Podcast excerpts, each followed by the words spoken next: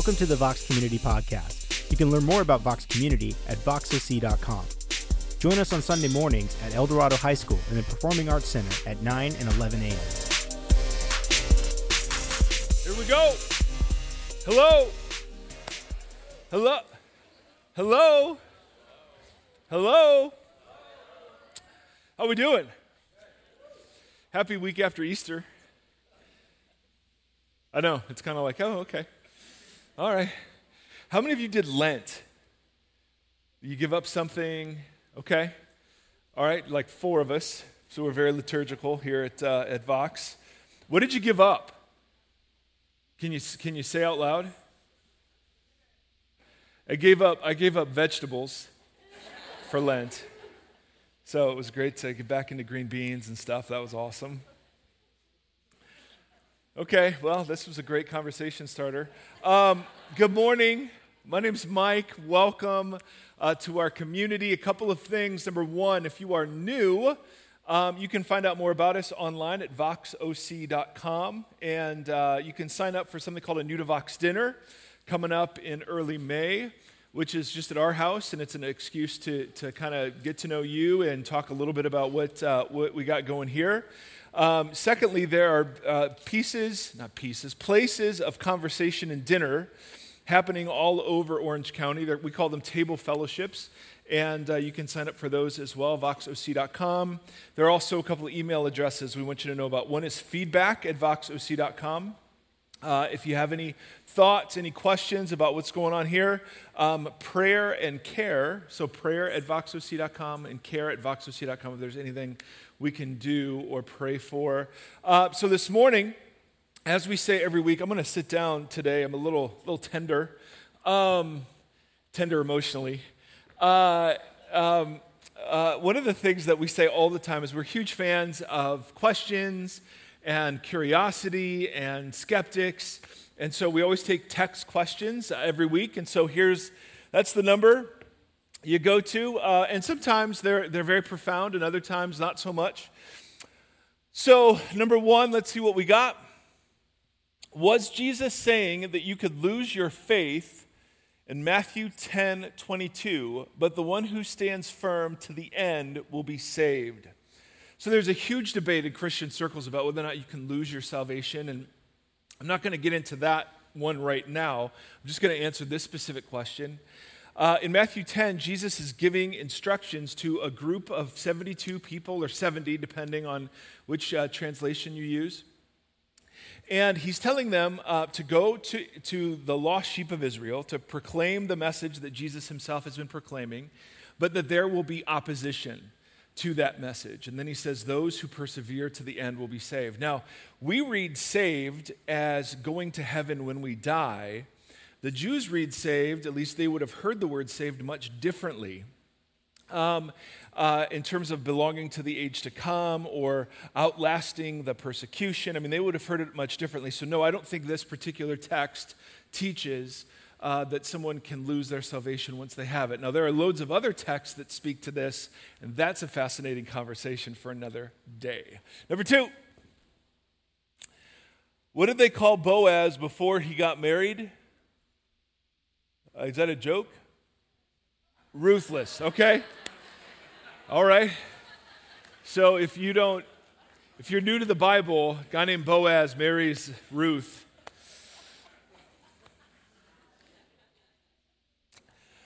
Number three, why are all the sermons so depressing? Ha ha. Like, I love your teaching, but on Easter, I just want to sing He's Alive, Hallelujah, and be happy, you know?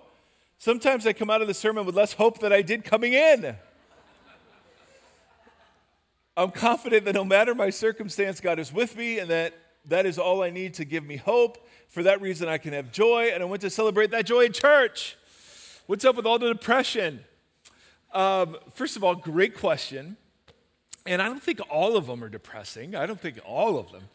Um, but, but I am guilty of, of something on uh, holidays like Christmas and Easter where the tone of most Christians and even culture is celebration.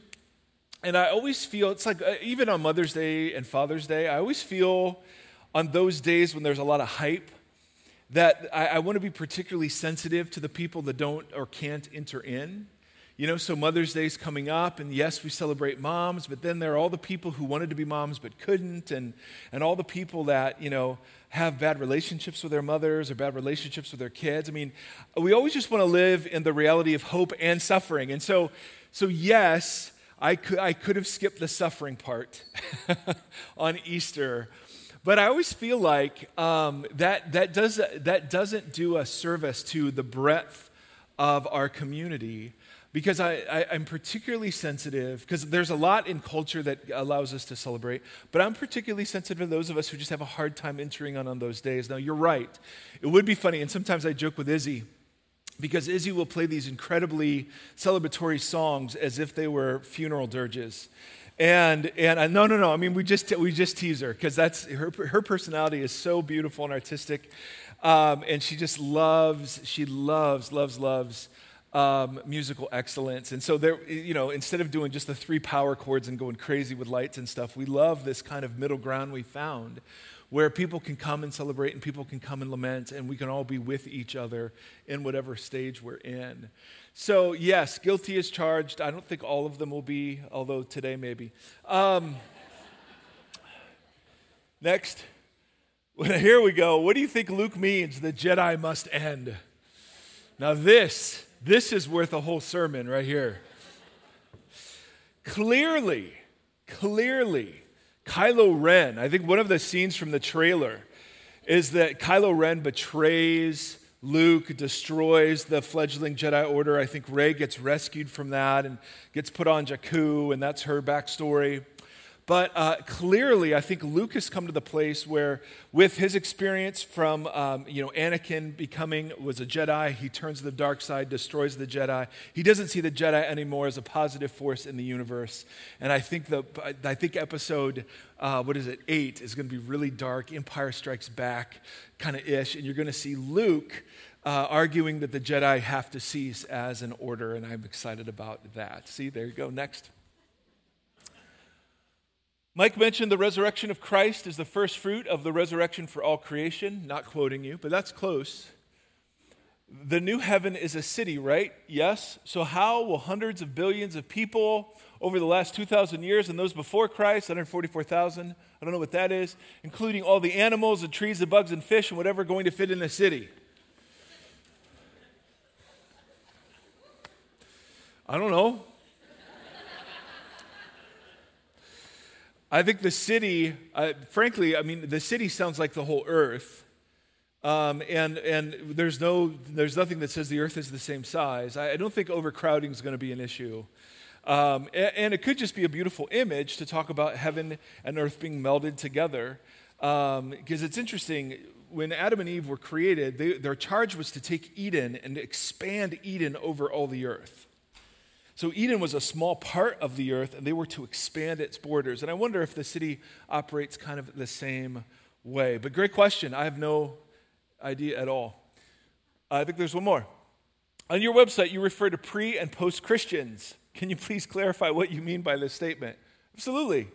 So, pre Christians are um, people who have sort of curiosity, um, people who are, which consider themselves spiritual but not religious, people that um, would come to a church community if they were invited by someone they knew and trusted. Um, there's an openness, you know, even though they're not sure what they're open to. Post Christians are a lot of you guys. You, you, you like Jesus, um, but man, you've been burned by institutions, you've been burned by um, hypocrites, you've been burned by um, the evangelical subculture. And, um, and for some, we, we talked about this in the last podcast, for some, it's uh, zipping away from church and faith and then coming back. For some, it's nope, I had to leave this and I had to find a new expression. For some, it's leaving the faith altogether. Um, notice we don't say pre and post Jesus, we say pre and post Christian. Uh, and that's what we mean. Um, a lot of post Christian folks are folks who've had experience with Christianity but not Jesus. And so, one of our big deals is well, when you get to know Jesus, you realize not everything that's done in his name or said in his name is actually of him. And so, you can be a huge fan of Jesus and not necessarily be a huge fan of Christianity. So that's the distinction we're trying to make there. Great questions as always. More Star Wars is welcome. Let's go to the book of John, shall we? Let's go to the book of John. If you are new to the Bible, not a fan of the Bible, have questions about the Bible, or if you're Matt Williams, who is a big fan of John and is always emailing me, he's a professor at Biola, and he's always saying, you know, you could do a series on the book of John. And the book of John, I got to be honest, is my least favorite gospel. I'm just like, uh, Jesus didn't talk weird like that. Jesus talked normally, like in the Matthew, Mark, Luke, and John. I'm, I'm making fun of Matt right now because he's got this big smile when I say, let's go to John. But I can't help myself today. I tried to resist it. Here's the book of John. I hope I do it justice. John chapter uh, 20. And if, you if that made no sense, I'm sorry. That's more of an inside conversation that Matt and I have been having. Um, so, so I, I've always been curious. So the resurrection happens, and instead of having ham and Easter eggs and family get togethers, the, early, the earliest Christian community was a mess. It was a mess on Easter Sunday and, and the days following. They had no idea what was happening. So John gives us like different snapshots that are just weird of what's happening in the community during the first sort of Easter Sunday and the days after. And I think it gives us a great deal of hope uh, um, as we try to process what resurrection means for us a couple thousand years later. So the first one, first snapshot comes in uh, John chapter 20. Early on the first day of the week, while it was still dark, Mary Magdalene went to the tomb and saw that the stone had been removed from the entrance. So she came running to Simon Peter and the other disciple, the one Jesus what? loved. Now, we think what's happening is in the ancient Near East, one of the conventions you would use as an author if you were writing about yourself is that you would have some sort of discreet way of referring to you. Um, and, uh, and for whatever reason, John chose the very humble, the disciple whom Jesus loved uh, moniker. I, I think it's, Matt will explain it more someday, but I just, I love it. So it's Simon Peter and John, the disciple who Jesus loved. Um, she said to them, They have taken the Lord out of the tomb. We don't know where they've put him. So Simon and the other disciple started to the tomb. And then notice this line. Okay, this is so funny. Both were running, but the other disciple outran Peter and reached the tomb what? Now, is that just about the dumbest detail in the history of the world, right? I mean, that, that's really, really odd. He bent over and looked in at the strips of linen lying there, but did not go in. Then Simon Peter came along, what? Behind him, and went straight into the tomb. He saw the strips of linen lying there, as well as the cloth that had been wrapped around Jesus' head. The cloth was still lying in its place, separate from the linen. And then, and then this is so great. Finally, the other disciple who had reached the tomb first also went inside. He saw and believed. So, you're witnessing literally the most momentous event in human history. And as John or his community is recollecting this event, you know, dozens of years later, hey, hey, hey, make sure you put in there that we were both running and I got to the tomb first. And, and, and we know from other gospel stories, these guys had ranking issues, right? Can we sit at the left hand in your right hand? Or, or even later, we don't have time to look at it, but, but, but Jesus says to Peter, listen, you're going to die a death that's not all that awesome. And, and Peter says, well, what about him? Pointing to John. And Jesus says, well, what about him, right? Well, if I want him to stay alive till I return, well, that's between him and me.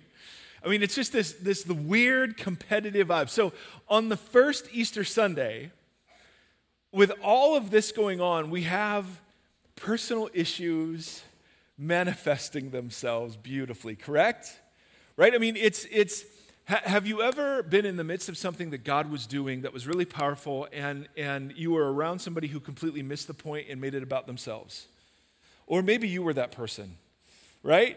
There's this sense in which and I love, one of the reasons I trust this book and I trust these stories is they don't edit this out. This just weird, unless there's some really theologically symbolic reason why it's important for us to know who reached the tomb first three different times. They kept the part in about he and Peter having this weird thing. And I love that. On the first Easter Sunday, there were people who missed the point. There were people who were, who were a bit focused on other things without perhaps getting the big picture, correct? I love that. Second, second story, uh, verse 11. Now Mary stood outside the tomb crying. As she wept, she bent over to look into the tomb, and she saw two angels in white seated where Jesus' body had been, one at the head and the other at the foot. Now, this is interesting because remember Indiana Jones and the Ark of the Covenant? And there were two angels that were facing inward over this mercy seat. Remember how that looked? Anybody? So it's interesting that, that you get the two angels kind of facing in on each other where overseeing the place where Jesus had been risen from the dead. I mean, it's kind of that ark sort of covenant mercy seat image. Okay, that was just extra. The angels asked her, Woman, why are you crying?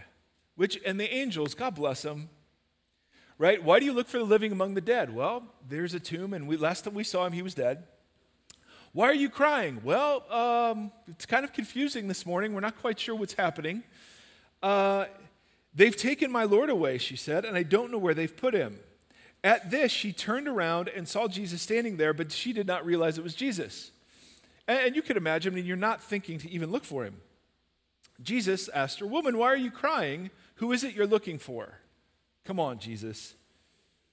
Now, this, this little detail is amazing. Thinking he was the gardener.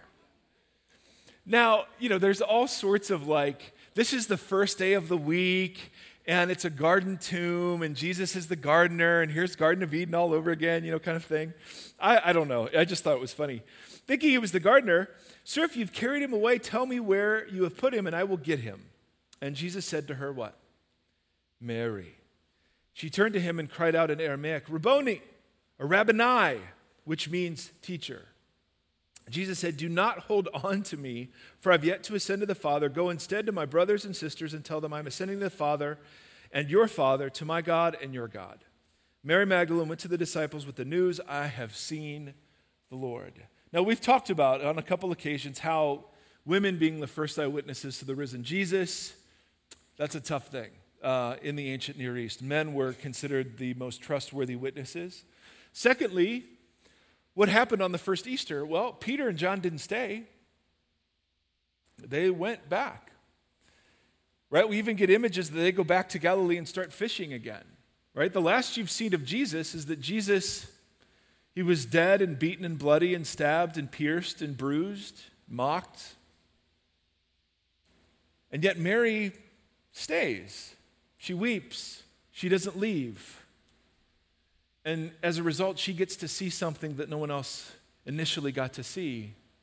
There was this great quote floating around Twitter. It's like, if you can't trust women preachers, then nobody would have heard about the resurrection of Jesus. It's like, yeah, interesting that they were the first messengers of resurrection to the men. And so on Easter Sunday, you've got some people who are full of despair and they give up. But then you've got someone like Mary who sticks around weeping, and because she stays and perseveres, she sees something that no one else gets to see.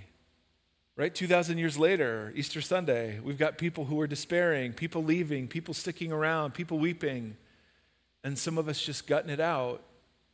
And maybe in the midst of the gutting it out, you get to see something no one else gets to see. Third picture, verse 19. On the evening of the first day of the week, when the disciples were together with the doors locked for what? For what? Nothing up there? Perfect. then I shall tell you. Verse 19. On the evening of the first day of the week, when the disciples were, were together with the doors locked for fear of the Jewish leaders, Um, oh, whoops, I did skip this part in my notes. Sorry. Nope, go to verse 24. See, Bob, you were right. There was nothing there. All right, now here we go. Now, Thomas, also known as, sure, he was one of the twelve. He was not with the disciples when Jesus came. So, Jesus showed up to the rest of the disciples, but Thomas was not there.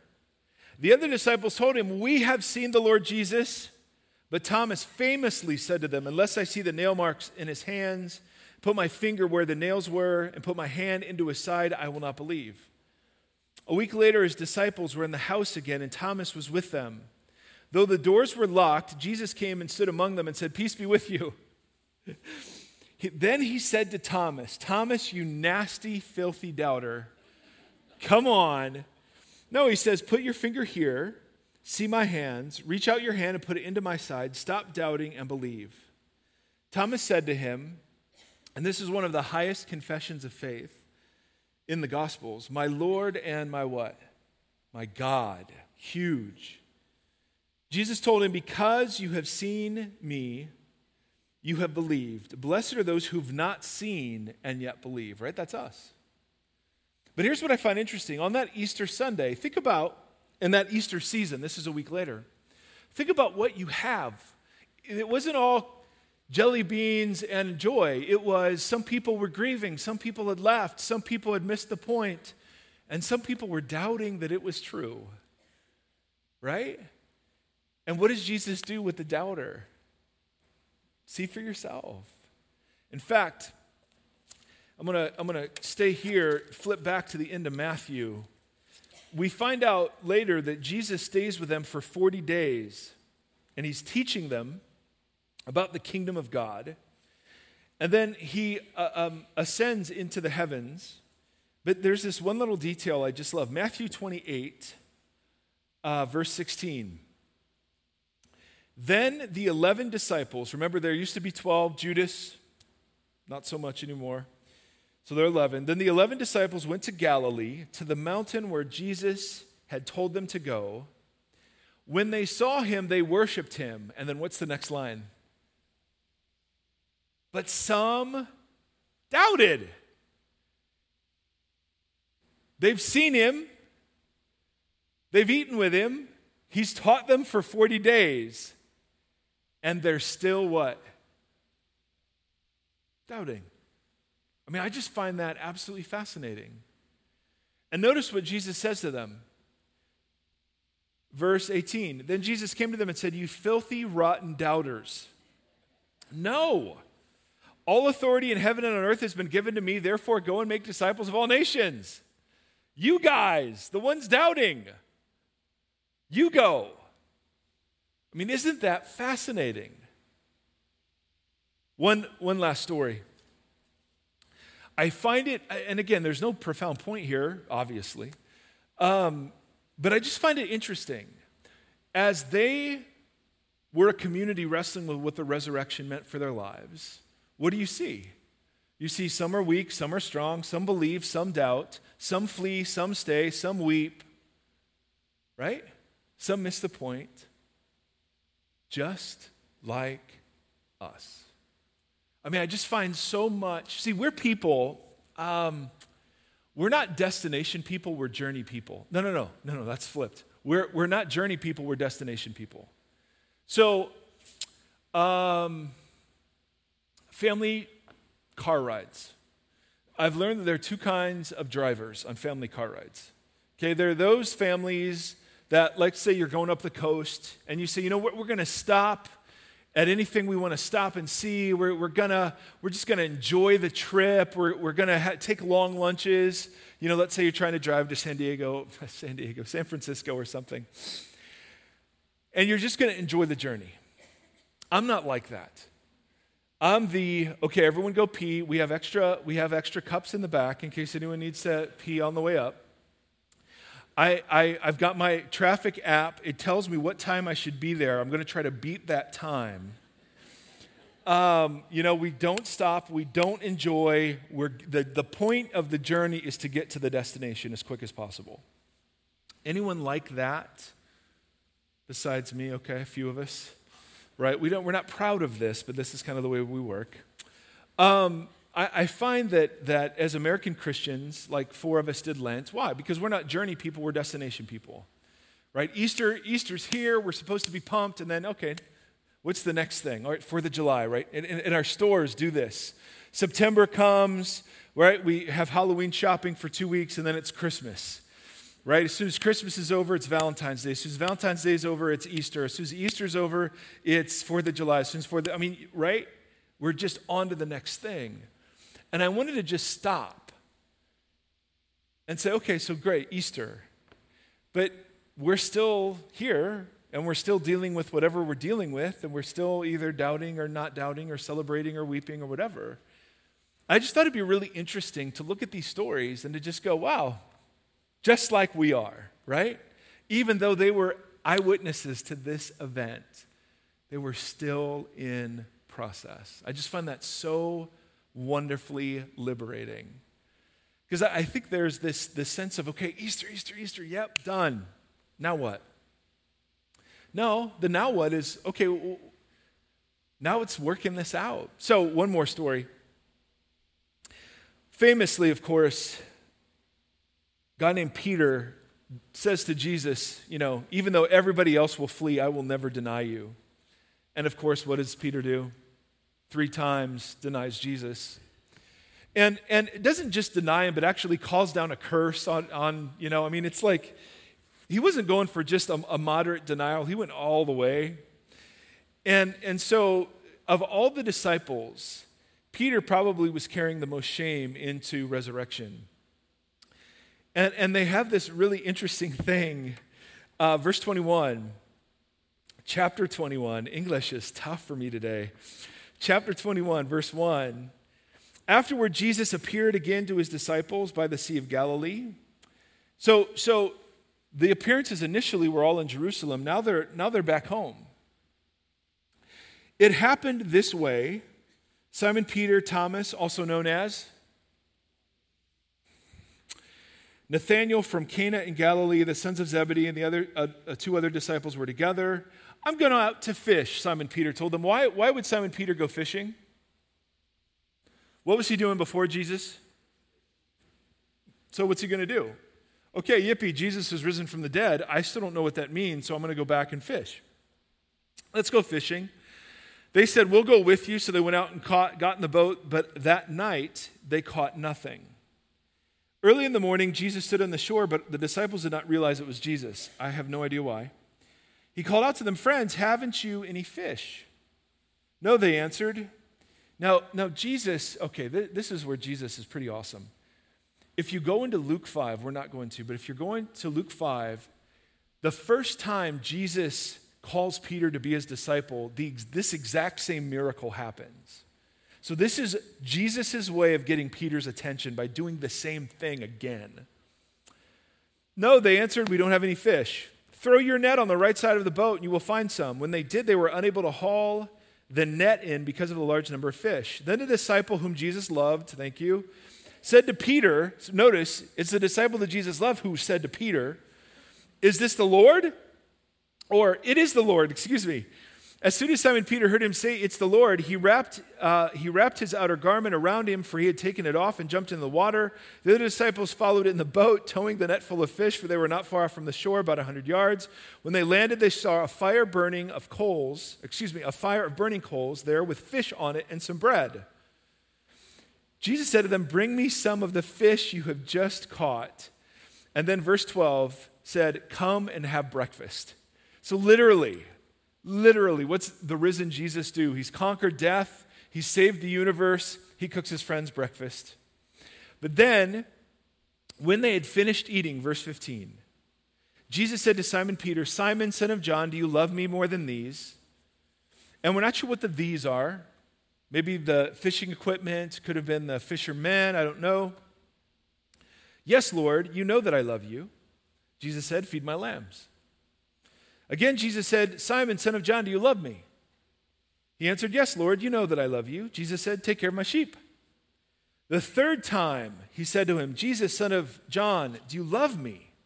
Now, Peter was hurt because Jesus asked him the third time. Now, why would Jesus ask three times? That sounded like a lot of mumbling, but I think what I heard was because Jesus denied him three times and now has the opportunity to affirm his love for Jesus three times, correct? Now here's what I just I find so interesting. On that Easter Sunday and following, you have all these people wondering what the heck is going on. The last time they saw their Savior, he was bloodied and torn up and most certainly dead.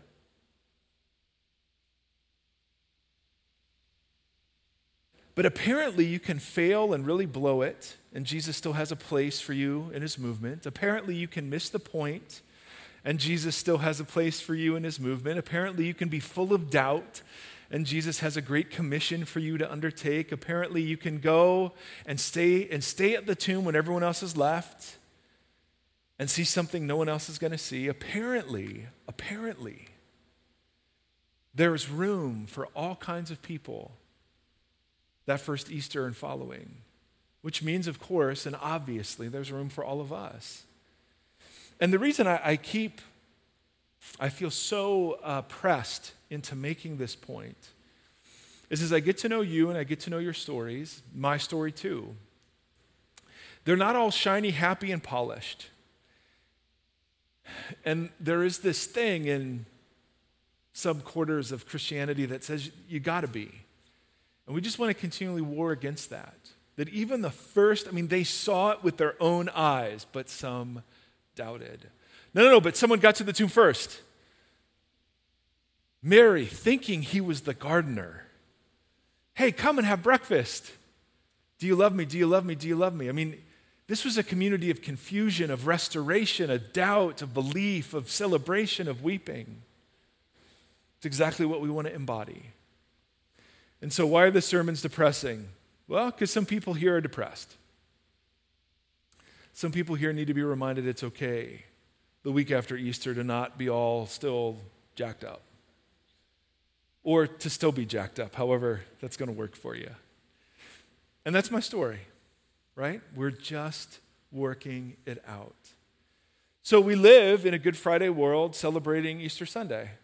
And one of the earliest things the Christians would do is they would they had this saying, He is risen, and then the, the response would be, He is risen indeed.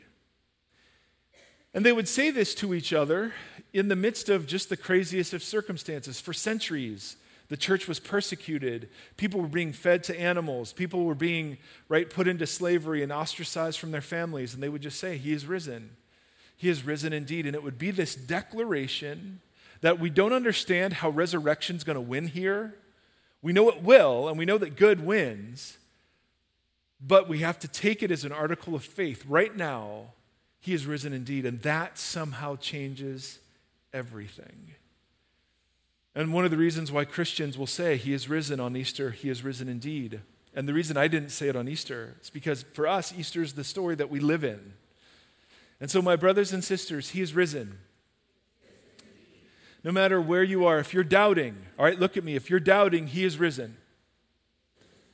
If you're making it all about you and you've missed the point and you're trying desperately to get a hold of what this thing actually means, He is risen. If you have denied Jesus, run from him and lived in out, just outright rebellion against him, and yet you still feel his relentless pursuit of you, he is risen.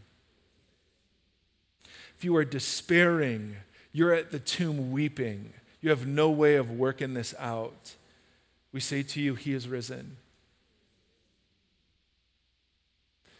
And so, my brothers and sisters, we're going to sing um, a, a, song that has a line that I just absolutely love. Um, the song's called Majesty, and it, it, the line is His grace has found me just as I am. And I love that. So, here you are. For whatever reason, you made it today whatever kind of week you've had, but His grace has found you just as you are. So, um, we don't do this often, and you'll hate me, but I want you to stand up just for the first one. Just for the first one. You don't have to, you can stretch out. You may sit right down immediately, that's fine. But for us, I like the symbolism of us being found just as we are. Right here we are, just as I am, being found by your grace. And so, however, you know, one of our little taglines is safe to belong. Well, this is the reason why. Because that first community was safe for all kinds of people, so are we. And so, um, I want to pray. We'll sing this together. Lord, we bless you that your movement has room for all sorts of misfits and outcasts and screw ups, all sorts of faith and doubt and questions, all sorts of weird quirks and personalities. God, we are honored to declare that you are risen. And God, we pray that the reality of hope, birthed out of the resurrection, would become our reality. And that we would be a community where people can come as they are and be found by your grace. And know beyond a shadow of a doubt, God, how beautiful and good and lovely you are. And so, to that end, God, we offer you now our worship, our voices, our bodies. We pray that you would be pleased to receive this in the name of Jesus, our Savior. Amen. So, um, one, of the, one of the things that we love about our community is um, how real people are when they share their stories. And so, I want to introduce you to Victoria. Victoria, come on out. Um, she's going to share a bit about what it looks like to be part of uh, a, resur- a, community celebrating resurrection. And uh, thank you for having the courage to share uh, your story today. Um, just to let you guys know, Mike lies. I can see all of you guys.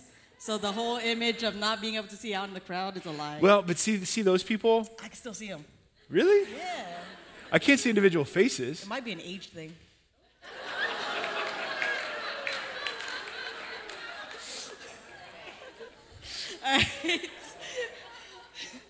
so I'm Victoria, um, and I suffer from depression, anxiety, and PTSD. Um, I've never actually verbalized my story, um, so I hope you guys bear with me. I am a middle school teacher, so speaking is one of my things that I do, but I really hate it.